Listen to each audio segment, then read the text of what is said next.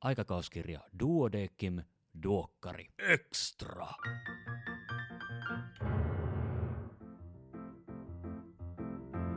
Hyvä kuuntelija, tervetuloa kuuntelemaan Duokkari Extraa. Minun nimeni on Kari Hevossaari. Tällä kertaa keskustellaan aiheesta, jolta ei tänä keväänä ole voinut välttyä, onhan se mullistanut kaiken.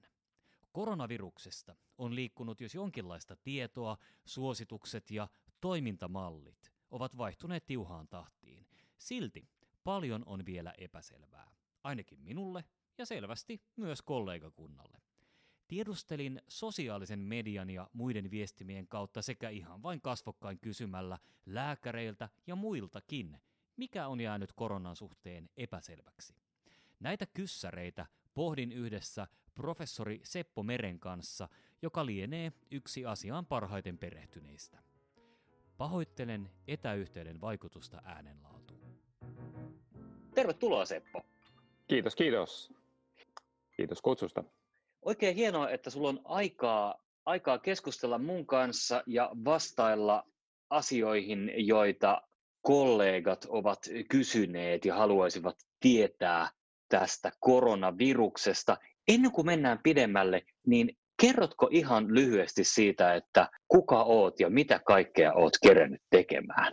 Joo, Seppo Meria olen immunologian professorina Helsingin yliopistossa ja ylilääkärinä HUSLabissa ja olen Duodekim toimituskunnan jäsen ja ollut siinä hommassa jo varmaan viitisen vuotta ainakin ja nauttinut suuresti sitten yhteistyöstä duodekkimilaisten kanssa. Ja eikö niin, että nyt, nyt näinä aikoina, kun aikakauskirja Duodeckim on, on nettisivuillaan pitänyt tällaista niin kuin erityistä COVID-19 artikkelikokoelmaa, niin saat sitä ikään kuin kuratoinut ja kaitsenut? Kyllä, nyt on tullut ensimmäinen aalto näitä COVID-19-artikkeleita ja niitä on kerätty erilaiseksi teemaksi vähän hajanaisesti, tietyllä tavalla hämähäkkimäisesti, ei yhdessä numerossa, vaan siroteltuna hieman sinne tänne ja todennäköisesti tässä on vielä toinenkin aalto-artikkeleita tulossa. Toivotaan, että on toinen aalto artikkeleita tulossa, mutta itse viruksen toinen aalto olisi pienempi.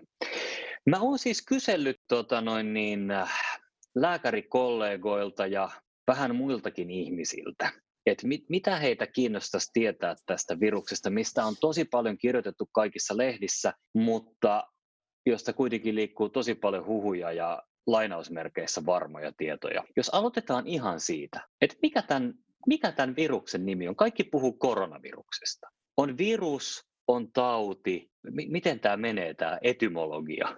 Joo, tässä on WHO on, on nimennyt tämän taudin COVID-19 taudiksi, joka tulee koronaviruksesta ja, ja joka sai alkunsa vuonna 2019. Eli se on taudin nimi ja varsinaisen viruksen nimi on sitten koronavirus SARS tai oikeastaan SARS koronavirus tyyppi 2, koska vuonna 2003 oli SARS-koronavirus tyyppi 1 aiheuttama epidemia. Ja lisäksi on muita koronaviruksia, tämmöisiä niin sanottuja kausikoronaviruksia, neljä eri kappaletta, jotka kiertelevät sitten talvi- ja syysaikaan sitten väestössä ja aiheuttavat tämmöisiä flunssan kaltaisia tauteja. Eli koronavirukset on tämä suurempi ryhmä.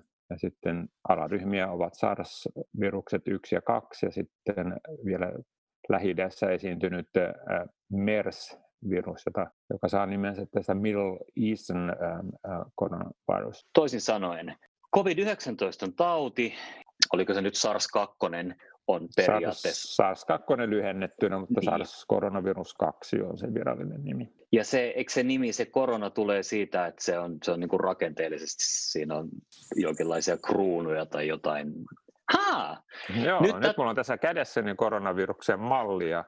On, on, on tuota ollut tuttuja, jotka on tehneet sitten tällaisia erilaisia koronaviruksia ja niitä on täällä kotona pieni kokoelma, mutta tosiaankin koronavirus on saanut nimensä näiden äh, piikkien äh, mukaan, jotka muodostaa tietynlaisen kruunun tähän viruksen päälle. Että. Nyt täytyy sanoa, koska tämä on podcast ja kuulijat ei voi nähdä, mutta Sepolla oli äsken kädessään erinomaisen sympaattinen virkattu koronavirus.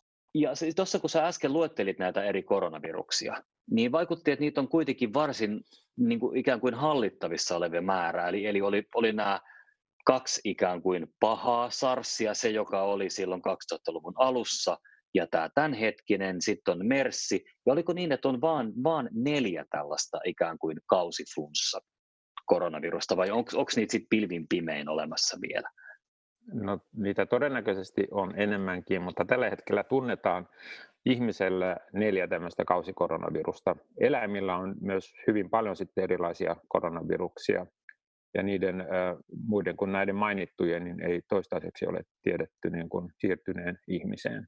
Palataan vähän, vähän näihin tota, kausi, kausiflunssiin ja, ja, tai siis koronaviruksia, jotka niitä aiheuttaa, niin myöhemmin. Pysytään vielä tavallaan tässä niin kuin ikään kuin peruskäsitteiden rakentelussa. Puhutaan pikkusen immuniteetista. Tällaista on kysytty, että mikä on soluvälitteinen immuniteetti. Periaatteessahan tämän lääkärit tietää, mutta sitten kuitenkin tietääkö?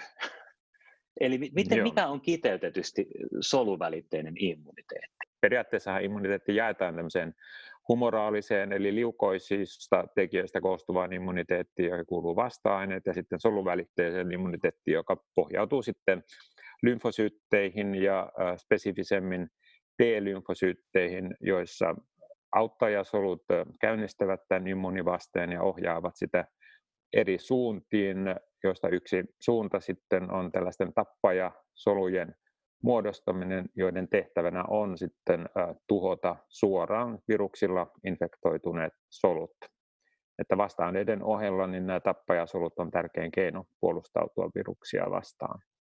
Viruksia vastaan erilaiset syöjäsolut, makrofagit ja vastaavat neutrofiilit, onko niistä juuri mitään hyötyä?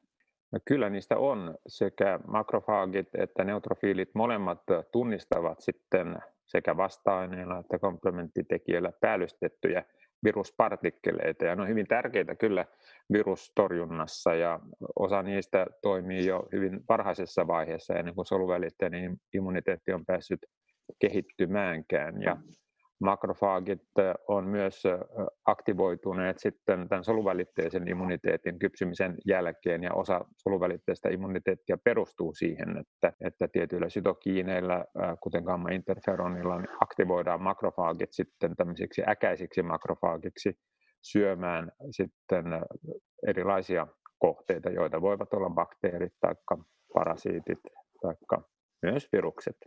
Nyt me on, on rakennettu hatara kehikko immuniteetista. Miten soluvälitteistä immuniteettia voi kustannustehokkaasti mitata isoista joukoista? No, se ei ole ihan helppoa mittailla soluvälitteistä immuniteettia. Tällä hetkellä paras keino on määrittää verestä sitten näiden T-solujen tai lymfosyyttien määrä. Voidaan tehdä stimulaatiokokeita sitten näille T-soluille, erityisesti jos halutaan tutkia reaktiivisuutta jotakin tiettyä mikrobia, vaikka tuberkuloosibakteeria vastaan. Klassisesti helpompi keino on ollut tehdä niin sanottu tuberkuliinitesti, mm-hmm. jossa ihon sisään injisoidaan sitten pieni määrä tällaista tuberkuloosibasillin tai bakteerin viljelynestettä, jossa on niitä tubi bakteerin proteiineja ja ne saavat aikaan sitten tämmöisen pampulan ja ihoreaktion parin vuorokauden kuluessa. Ja mikä onkin tyypillistä soluvälitteiselle immuniteetille, että siihen menee pari päivää ennen kuin sen reaktion lopputulossa näkyy. Ihotesteillä tai veritesteillä niin voidaan tutkia soluvälitteistä immuniteettia. Aivan.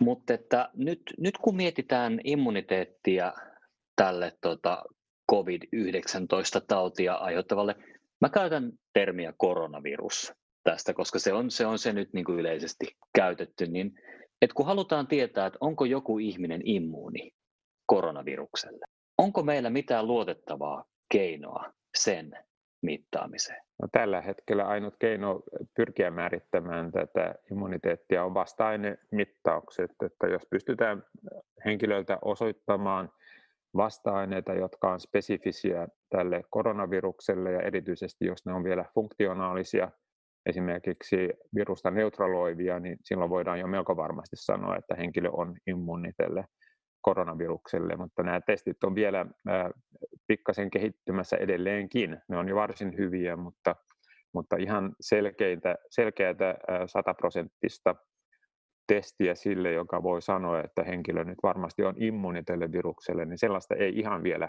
ole, ole saatavilla.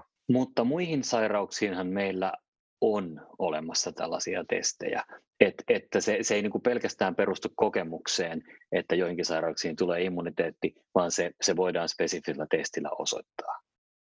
Ja näin tulee olemaan myös koronaviruksessakin, että kyllä nämä nykyisetkin testit sen jo hyvin, hyvin vahvasti osoittaa, mutta koska me ei tiedetä ihan tarkkaan kaikkia väliin tulevia muuttujia ja sitä, että mikä on näiden kausikoronavirusten aiheuttaman immuniteetin osuus sitten tässä immuniteetissa tätä SARS-2-koronavirusta vastaan, niin, niin siinä on muutamia tämmöisiä epävarmuustekijöitä vielä, mutta ei ole, ei ole epäilystäkään siitä, etteikö tämä immuniteetti syntyisi ensinnäkin tätä virusta vastaan ja etteikö sitä myös pystyttäisi osoittamaankin. Eli onko siis tämänhetkisen tiedon mukaan niin, että jos on sairastanut koronavirusinfektion, niin on immuuni sille? No kyllä se on hyvin todennäköistä, että kaikki, jotka ovat taudin sairastaneet, niin heille syntyy sekä vasta-aineita että näitä auttaja T-soluja merkkinä tästä infektiosta.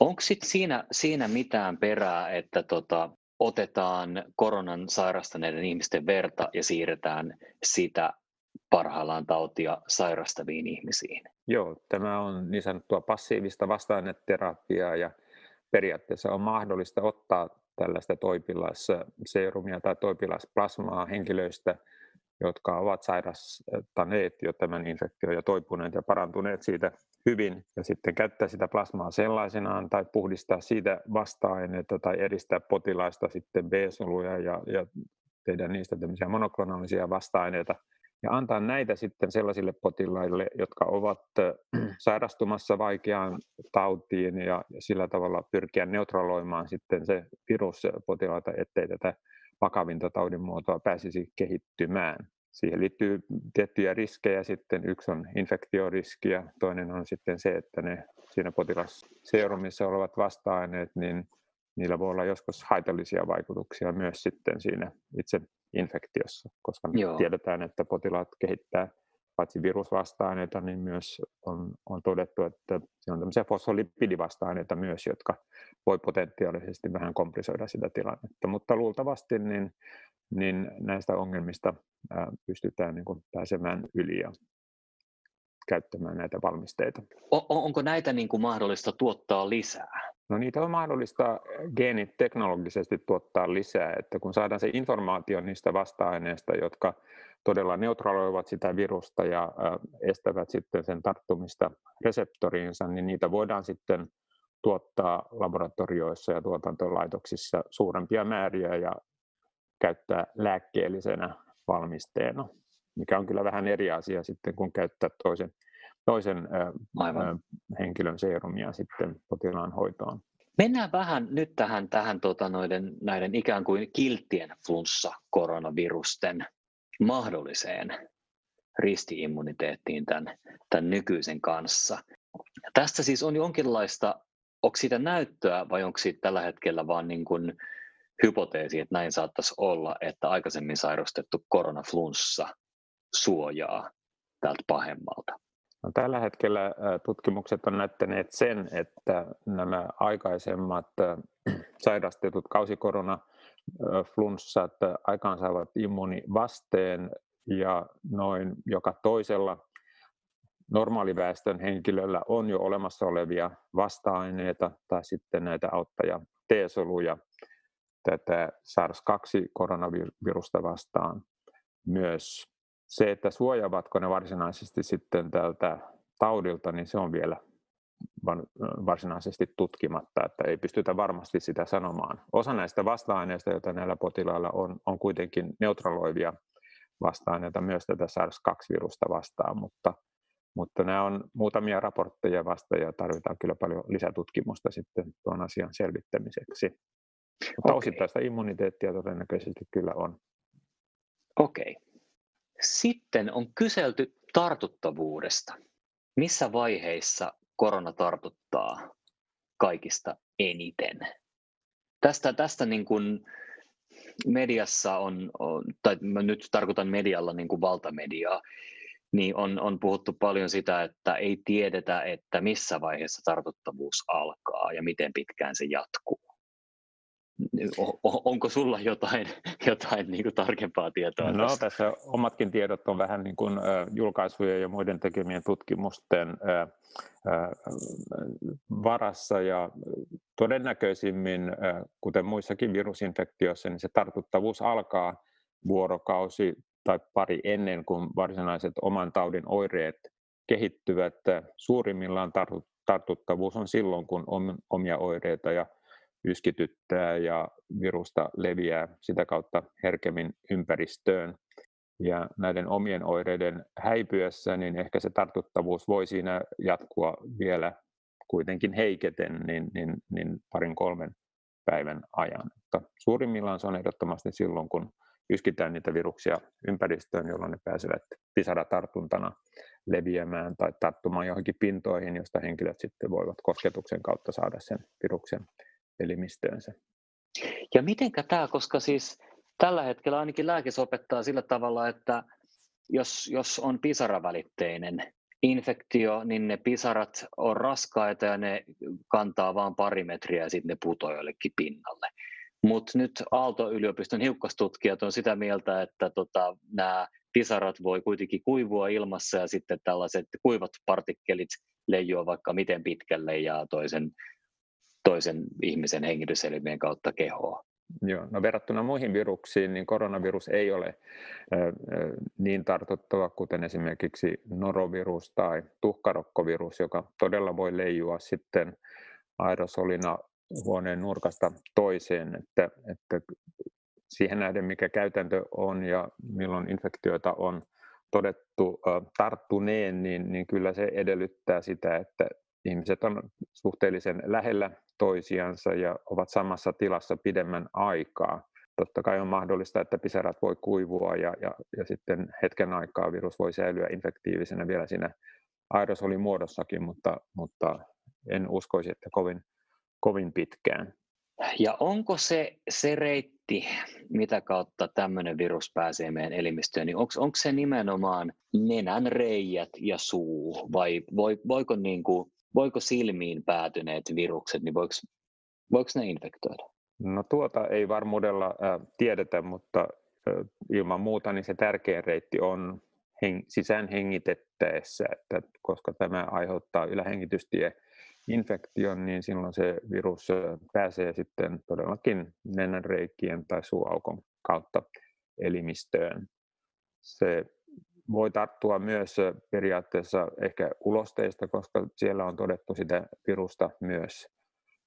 Mutta silmien kautta niin ehkä pitäisin kuitenkin aika epätodennäköisenä sitä tartuntareittiä.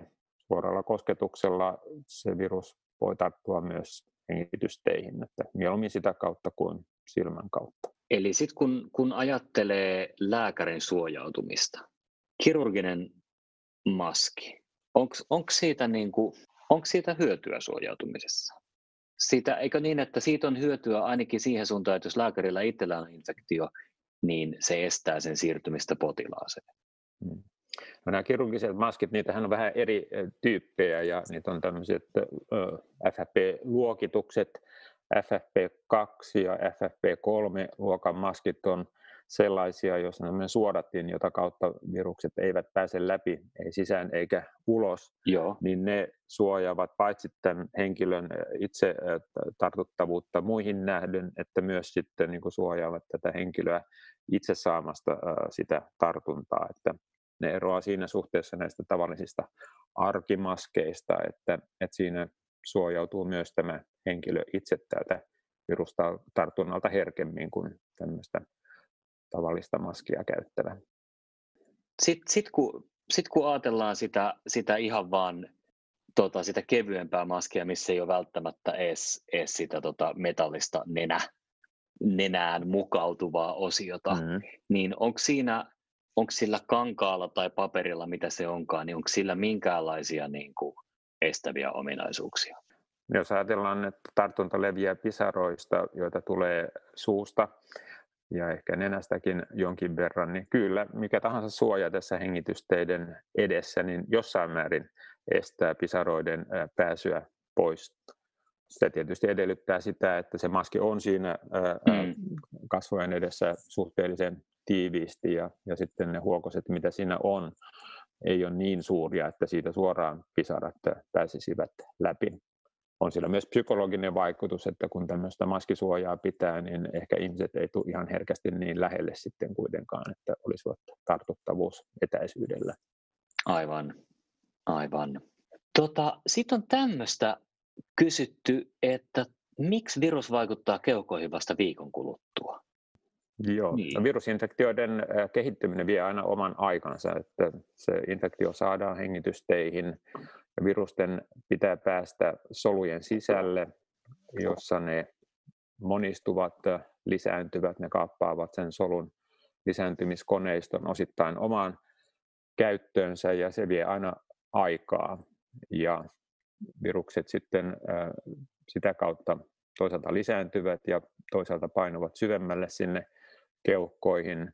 Ja niitä oireita alkaa tulla sitten vasta, kun immunireaktio käynnistyy ja tulehdusreaktio niitä viruksia vastaan käynnistyy. Siellä alkuun syntyy interferoneja, joita nämä infektoituneet solut tuottavat ympärilleen signaloidakseen muille soluille, että, että nyt on tämmöinen virushyökkäys alkanut.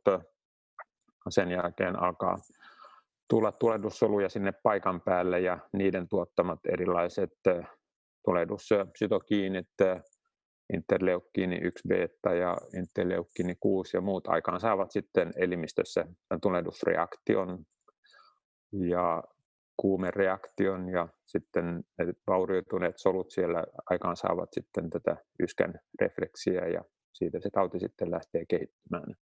Et siinä menee aikaa ennen kuin virukset pääsee lisääntymään ja ennen kuin elimistö niihin sitten reagoi. Tämmöistä on kysytty, että vaikuttaako montelukasti immuniteetin kehittymiseen ja vasta-aineiden määrään? No montelukasti on tämmöinen leukotrieeni estäjä, eli se hillitsee tavallaan tulehdusreaktioita.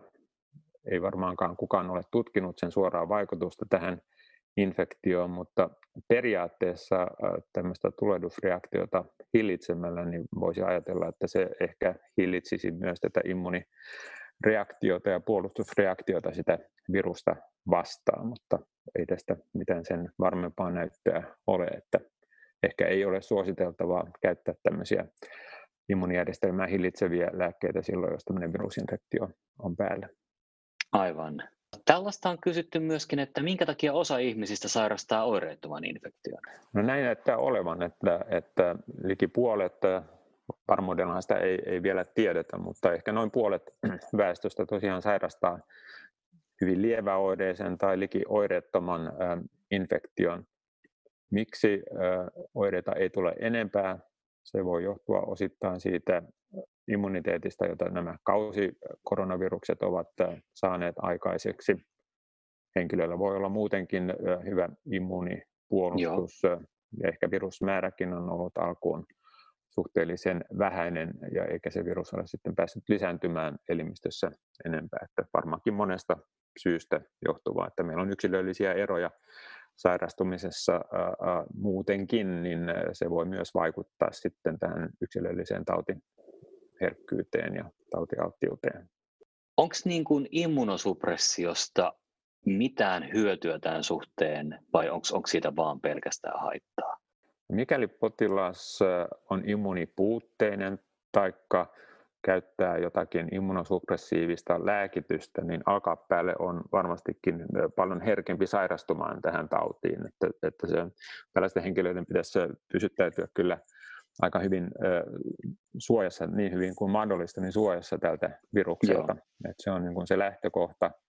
Mutta sitten jos toisaalta ajattelee, että siinä tämmöisen pitkittyneen taudin loppuvaiheessa niin immunireaktio vähän toimii ylikierroksilla ja voi syntyä tämmöinen niin sanottu sytokiinimyrsky siihen vaiheeseen ja tilanteeseen on ajateltu sitten käytettäväksi monenkinlaisia erilaisia immunosuppressiivisia tai tulehdusta hillitseviä lääkeaineita, jotka estäisivät sitten tulehdussolujen aktivaatiota ja muuta. Ja yksittäisiä raportteja on kininijärjestelmän estosta ja sytokiinien estosta ja komplementtijärjestelmän estosta, mutta tämmöistä laajempaa suositusta minkään tällaisen lääkeaineen käytöstä ei ole ja, ja niillä kaikilla on omat riskinsä myös.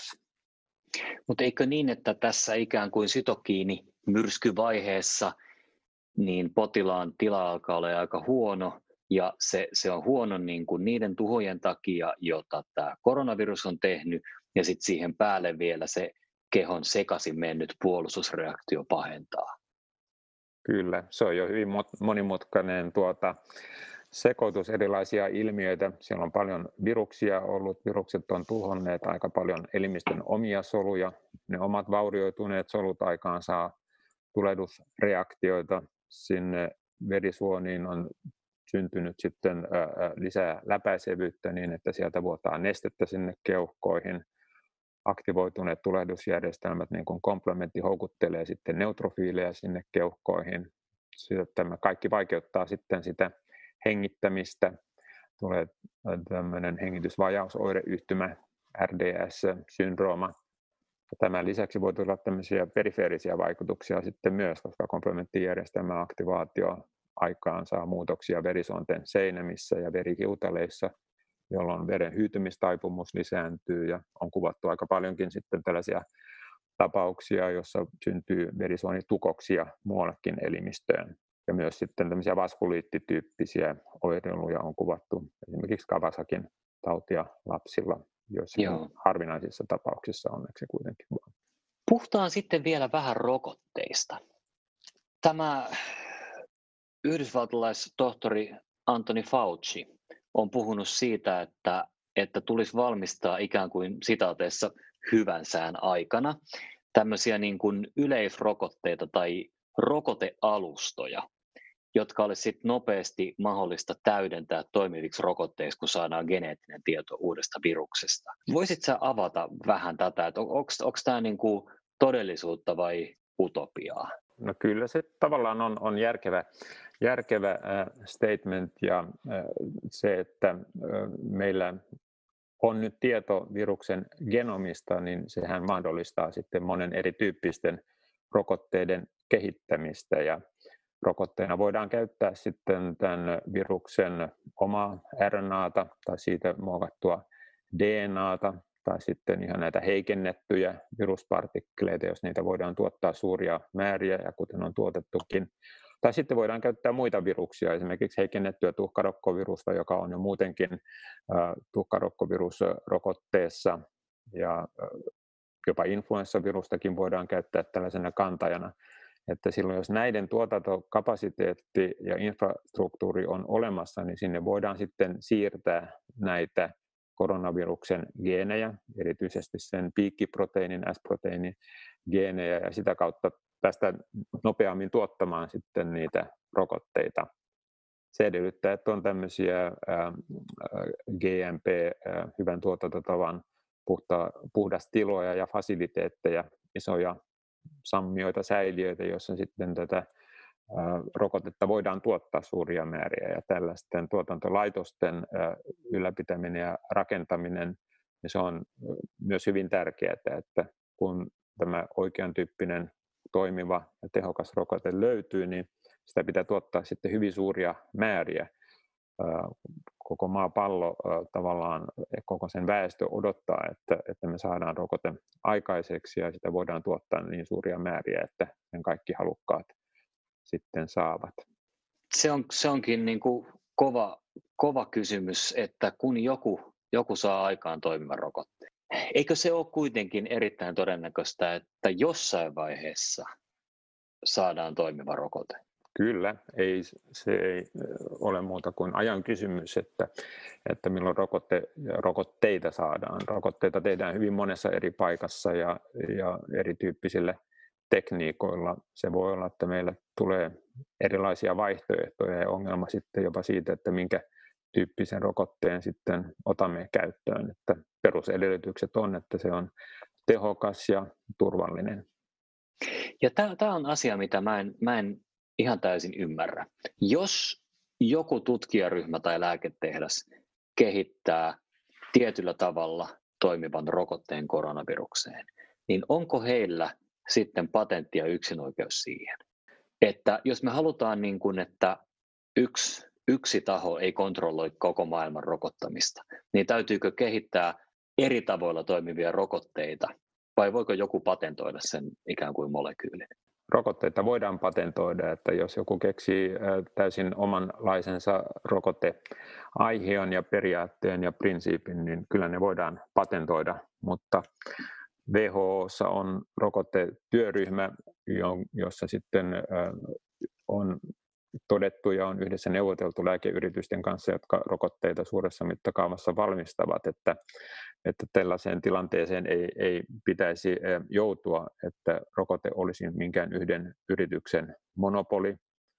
Ja toisaalta, koska lähes kaikki tai oikeastaan kaikki tämmöiset vakavasti rokotteita valmistavat yhtiöt niitä rokotteita tekevät, niin siinä tulee niin paljon kilpailuakin, että mm. jos joku hyvin hyvin tuota, haluaisi markit, hallita näitä markkinoita ja pitää korkeaa hintaa tällä rokotteella, niin ei varmaankaan tulisi suurta suosiota, suurta suosiota Joo. nauttimaan, vaan, vaan muut sitten tuottaisivat edullisemmin omia rokotteitaan. Ja kilpailu tavallaan siinä tekee myös oman tehtävänsä. Eli toisin sanoen, äh, sitten kun jossain joku porukka saa aikaan toimivan rokotteen, niin melko pian sen jälkeen sitä on mahdollista alkaa tuottaa, jos ei paikallisesti joka maassa, niin ainakin ympäri maapalloa. Sitä varmasti ruvetaan tuottamaan mahdollisimman monessa paikassa ja näitä tuotantolaitoksia on aika paljon kolmansissa maissa, esimerkiksi Intiassa ja Brasiliassa on suuret rokotteiden tuotantolaitokset, joissa voidaan valtavia määriä rokotteita tuottaa. Niitä jo tällä hetkellä tuotetaan siellä ja ne voidaan sitten muokata ja kääntää tämän koronaviruksen rokotetuotantoon. Ja kun puhutaan valtavista määristä, kun tehdään tavanomaisesti rokotteita, niin silloin valtavat määrät on jotain muuta kuin se valtava määrä, mitä tällä hetkellä tarvitaan. Että, että osaat sä yhtään arvioida, että jos ensi viikolla saataisiin aikaiseksi toimiva rokote, niin mm-hmm. niin miten kauan menisi, että jokaiselle maapallon ihmiselle olisi saatu rokote tehtyä edellyttäen, että tarvitaan vain yksi annos rokotetta? Vaikea kysymys. Ehkä siinä menisi puoli vuotta viiva vuosi noin karkean arvion mukaan, mutta, mutta enpä pysty kyllä ihan varmasti tuota sanomaan. Mutta kuitenkin kohtalaisen pitkä aika sitten. Se riippuu siitä rokotetyypistä, minkälainen se on. Onko sitten, ja nyt taas leikitään sillä ajatuksella, että kohtapuoliin joku saa rokotteen valmiiksi, niin ajatellaan meidän piskuista Suomea. Pitääkö huoltovarmuuskeskuksen taas lähettää joku, joku tekemään kauppoja maailmalle vai voidaanko me alkaa Suomessa valmistaa rokotetta silleen, että kaikki suomalaiset saa kotimaassa kasvatettua rokotetta? No toi on erittäin hyvä kysymys. Ainakin olisi tärkeää, että meillä olisi valmius tämmöisen rokotteen tuottamiseen, että jos se systeemi on sellainen, että tietyn lisenssin avulla tai muulla kontrahdilla niin saadaan se rokotevalmistus tänne Suomeen, niin kyllä meilläkin näitä fasiliteetteja jonkin verran on, jossa sitä voidaan tuottaa, mutta suuressa mittakaavassa niin kyllä ne tullaan hankkimaan sitten näiltä suurilta rokotetuottajilta ja suurimmat odotukset kohdistuu kyllä heihin. Ja onko nyt niin kuin, onko jossain niin kuin joku selkeä niin kuin kärki, avantgarde, no, no, noilta se todennäköisesti tulee, vai voiko se tulla ihan puskista, että kuka rokotteen saa aikaiseksi?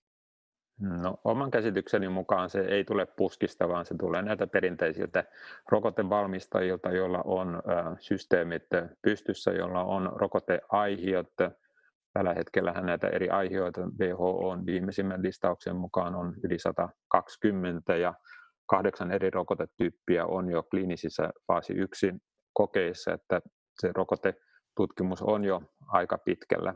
Kyllä nämä suuret rokotevalmistajat, jotka tähänkin asti on rokotteita tehneet, niin todennäköisimmin tulevat jatkossa sitten sen varsinaisen rokotetuotannon saamaan aikaiseksi. Mutta kyllä tästä tutkimuksesta, jota tehdään pienemmissä yksiköissä, niin varmasti tulee olemaan apua toisaalta siinä, että voidaan tutkia sitten niitä tekijöitä, joihin sen rokotteen pitää pystyä vaikuttamaan, jotta se todella olisi tehokas ja toisaalta sitten myös selvittämään, onko jotain haittavaikutuksia mahdollisesti tällä rokotteella. Ja sitten myös tätä paikallista tuotantoa varten niin on kyllä ihan tärkeää, että meillä on omaa rokotetutkimusta myös, koska näiden rokotteiden vaikutusten selvittämistä varten niin on hyvä ymmärtää sitten, että kuinka sitä rokotetta on tuotettu. Hyvä, mun tekisi ehkä vielä mieli, mieli, mieli kysyä lisää tästä rokottamisen tai rokotteen valmistamisen yksityiskohdista, mutta ehkä, ehkä tota noin, niin tämän, tämän podcastin painopiste keikahtaa liikaa, liikaa rokottamisen suuntaan. Me, me ollaan puhuttu jo aika pitkään ja me ollaan saatu tai ainakin mä oon saanut paljon, paljon uutta ja hyvää infoa ja toivottavasti ne kollegat, jotka on mulle kysymyksiä lähettänyt, niin on, on saanut myös niihin vastauksen tätä kautta. Mulla olisi, olisi oikeastaan vielä muutama kysymys. Tää, ihan tämmöinen, että tota, tämä on vähän niin kuin naivi ja tyhmä kysymys. Mä kysyn se silti. On, Onko tämä nyt se paha pandemia, jota on pelätty? Vai voiko tulla vielä pahempi? Vielä pahempi. No, niin. Tämä on kyllä hyvä varoitus ihmiskunnalle ja meille kaikille, että mikä voima näissä mikrobeissa ja viruksissa on. Ja muistan kirjoittaneeni Duodeckimin joulunumeroon kerran semmoisen artikkelin, jossa oli kappale nimeltä Viimeinen virus. Ja, ja siinä, siinä hypoteesina oli sitten tämmöinen pandemia, jonka aiheuttaisi tämmöisen Ebola-viruksen kaltaisen virulenssin, eli taudin aiheuttamis, vaikean taudin aiheuttamiskyvyn omaava virus, jolla olisi sitten influenssaviruksen leviämiskapasiteetti, että se voisi olla tämmöinen pahempi virus vielä kuin tämä SARS-2-koronavirus.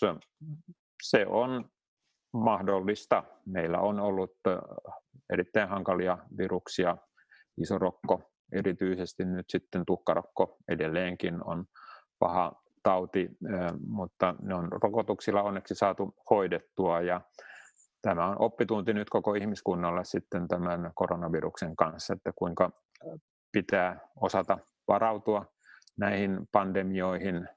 Luonto osaa aina meitä yllättää ja eikä ole mahdotonta, etteikö tällainen voisi tulla myöhemmin uudestaan. Luuletko, että jos sitten joku vielä kammottavampi tulee, niin me ihmiskuntana ollaan valmiimpia kohtaamaan sen? No kerta kerralta ollaan valmiimpia sitten, että kyllä meillä tämä rokotekehitys ja tuotantokapasiteetti on, on kehittymässä koko ajan, mutta sen lisäksi niin tarvitaan nopeammin toimivia lääkkeitä sitten näiden virusten hoitoon ja siinä lääkekehityksessäkin on tapahtunut hyvin paljon edistystä, että HIV-virusinfektio saadaan pidettyä lääkkeellä kurissa, vaikka siihen ei rokotetta vielä ole löytynytkään, mutta HIV-virus onkin sikäli ongelmallinen, että se tuhoaa sen immuunijärjestelmän. Mm. Rokotteet perustuisivat, että se on sikäli kelju ja kierro ja ovela virus, että sitä vastaan rokotteen kehittäminen on todella vaikeaa. Onneksi koronavirusta vastaan todennäköisesti tämä rokotekehitys on paljon helpompaa. Se on hyvä kuulla. Ennen kuin lopetetaan, niin mulla on vielä kolme kysymystä, jotka on mun lasteni suusta tulleita. Mä kysyin heiltä, että mitä te haluaisitte tietää koronasta. Ja tota, ensimmäinen näistä on ihan, että kuinka kauan korona kestää? Tämä epidemia. No se maailmanlaajuisesti se tulee todennäköisesti kestämään pitkään, koska tässä eri maanosat ja alueet on eri asemassa – Amerikoissa infektio jatkuu nyt voimakkaana ja siellä on iso aalto menossa.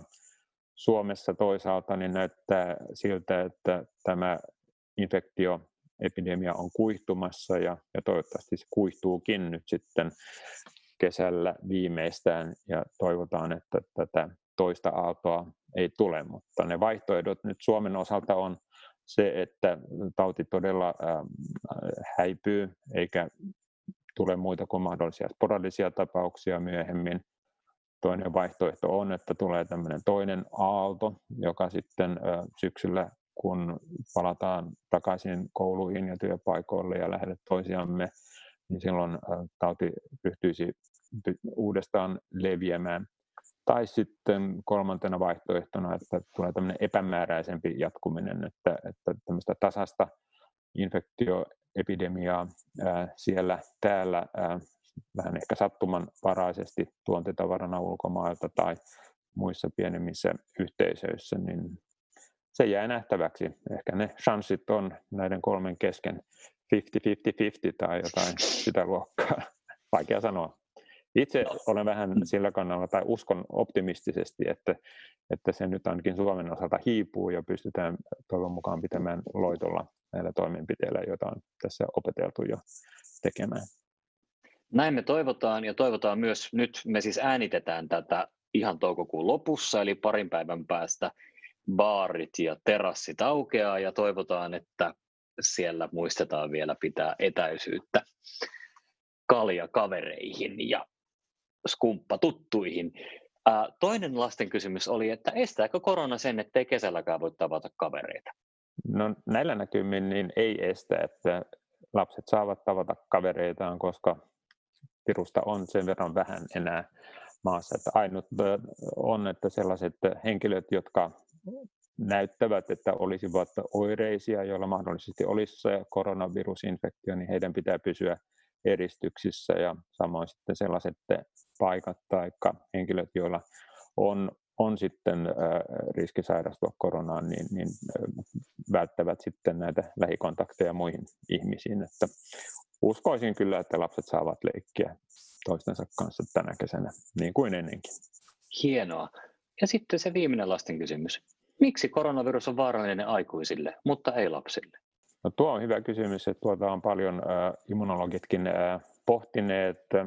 Siinä mahdollista on se, että lapsena sairastetaan enemmän näitä kausikoronavirusinfektioita ja lapsilla sitä kautta olisi tätä osittaista immuniteettia tai sitten nämä lapsena saadut rokotteet muita viruksia vastaan, kuten tuhkarokkoa, vihurirokkoa, sikotautia vastaan, että nekin jopa aikaan saisivat tämmöistä osittaista suojaa, ainakin vaikeata taudin muotoa vastaan, mutta ihan varmuudella syytä ei tiedetä, mutta jollain tapaa se kyllä liittyy lasten tehokkaampaan immuniteettiin on yleensä ja sitten näihin spesifiin spesifeihin immunireaktioihin, joita he rokotusten perusteella ja sairastettujen tautien perusta, perusteella ovat pystyneet muodostamaan.